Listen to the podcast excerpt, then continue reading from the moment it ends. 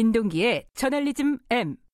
네, 한 주간의 뉴스 중에 좀 이면을 좀 들여다볼 만한 뉴스를 골라서 파헤쳐보는 시간입니다. 저널리즘 M. 오늘은 경향신문 사태를 갖고 오셨네요. 이게 뭐죠? 어떤 사태인지 좀 설명을 해주셔야 될 것 같아요. 네, 한국기자협회 경향신문 지회가 지난 22일 독자 여러분께 사과드립니다. 네. 이런 제목의 사실상의 사과문을 발표를 했습니다. 네. 그러니까 내용이 이런 거거든요. 지난 13일 경향신문 1면과 22면에 그러니까 모기업과 관련한 기사가 게재될 예정이었는데 해당 기업의 요청을 받고 제작 과정에서 기사가 삭제가 됐다는 그런 내용이거든요. 네. 이 기업은 기사 삭제를 조건으로 협찬금 지급을 약속을 했고 경향신문 사장과 광고국장이 이 기업에 5억 정도의 구체적인 액수까지 언급을 했다. 그리고 이 과정에서 사장이 기자에게 직접 전화를 걸어서 기사 삭제를 언급을 했고 편집국장 등이 이의 제기를 하지 않았다는 겁니다. 이 파문이 불거진 이후에 경향신문 사장과 편집국장, 광고국장이 책임을 지고 사퇴하기로 했고요. 네. 지금 경향신문은 내부 진상조사위원회를 꾸려서 이 사태를 면밀히 조사를 하고 있습니다.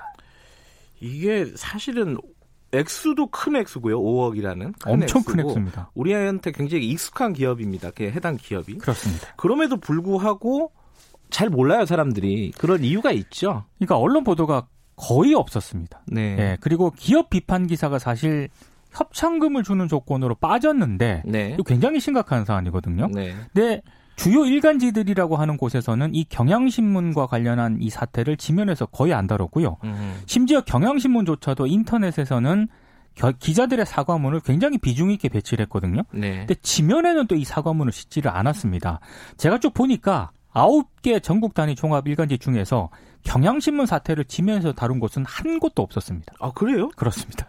어, 단 한 곳도 네. 인터넷에는 한두 개 썼겠죠. 썼는데 예. 지면에서는 한 군데도 다루지 않았습니다. 아하. 이게 뭐 동업자 윤리 아니 동업자 윤리도 아닌데 이거는 왜 안 쓰는 거죠 이게? 그러니까 뭐 여러 가지 좀 문제가 있긴 한데요. 예. 심지어 예. 언론계에서는 경향신문이니까 이 정도로 기자들이 사과문을 게재했다. 아, 그나마 경향신문이니까 이런 예. 우스갯소리까지 나왔는데 예. 그만큼 이제 광고성 기사가 신문 지면을 가득 채운 지 오래됐다는 거고요.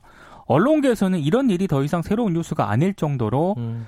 뭐 만성화됐다 아. 이런 얘기까지 나오고 있습니다. 아, 뉴스가 아니다. 그렇습니다. 본인들은 그럴 수 있겠네요. 많이 봤으니까. 실제 그런 네. 얘기가 실제로 나왔고요. 네. 여기에 이제 동종업계 봐주기가 또 일정 부분 작용하면서 네. 언론계가 전체적으로 좀 침묵으로 간 게 아닌가 이런 네. 분석이 나오고 있습니다. 또 하나 문제는 제가 아까 해당 기업이라고 했는데 그 기업이 어딘지도 정확하게 안 쓰는 기사들이 많아요.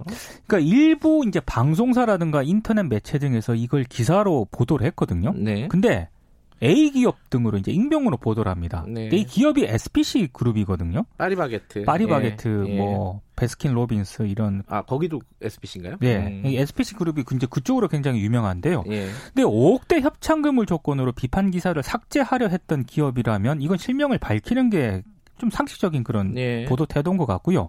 심지어 SBC 그룹은 예전에도 비슷한 전력이 있었거든요. 네. 그 뉴스타파가 보도했던 로비스트 박수환 문자 파문 때, 네, 네. 이 SBC 그룹이 조선일보 기자들에게 선물이나 금품을 제공을 해서 좀 무리를 빚었습니다. 네. 심지어 조선일보 지면에 홍보 기사를 싣는 대가로 억대 협찬금이 오간 것으로 의심을 할 수밖에 없는 네. 그런 문자 내용이 확인이 되기도 했는데 네.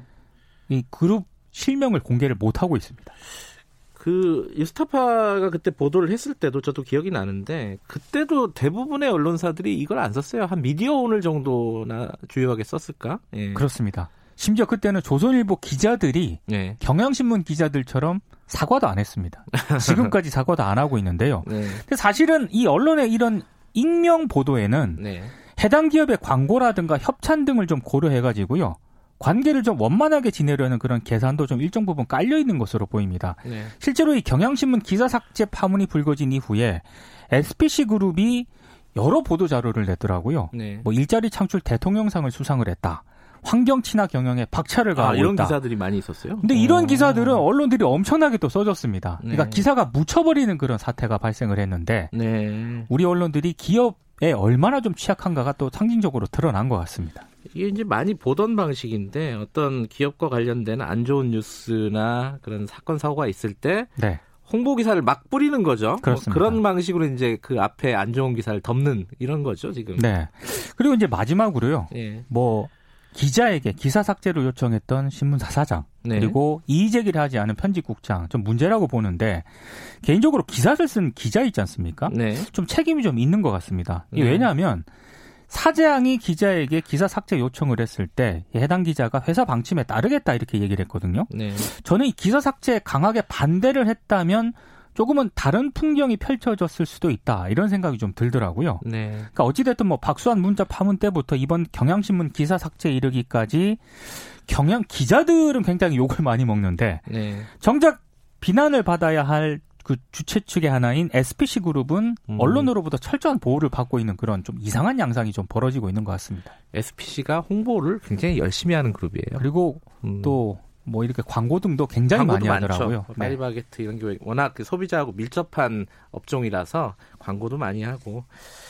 알겠습니다. 좀 씁쓸한 내용인데 어 어쨌든 지금 상황에서는 경향신문이 상황을 조사하고 있다. 그렇습니다. 예. 네, 그 결과를 좀 기다려 보고 다른 언론사들도 너무 이렇게 어 언론계의 치부를 드러내는 게 그렇게 무서운가는 잘 모르겠어요. 자꾸 드러내야지 이게 고쳐지고 그러는 거 아니겠습니까? 그렇습니다. 예. 좀 씁쓸한 얘기였습니다. 오늘 마지막이네요. 올해 2019년. 아 그렇군요. 예, 저널리즘 네. M은 그렇습니다. 예. 브리핑은 월요일 날 뵙고요.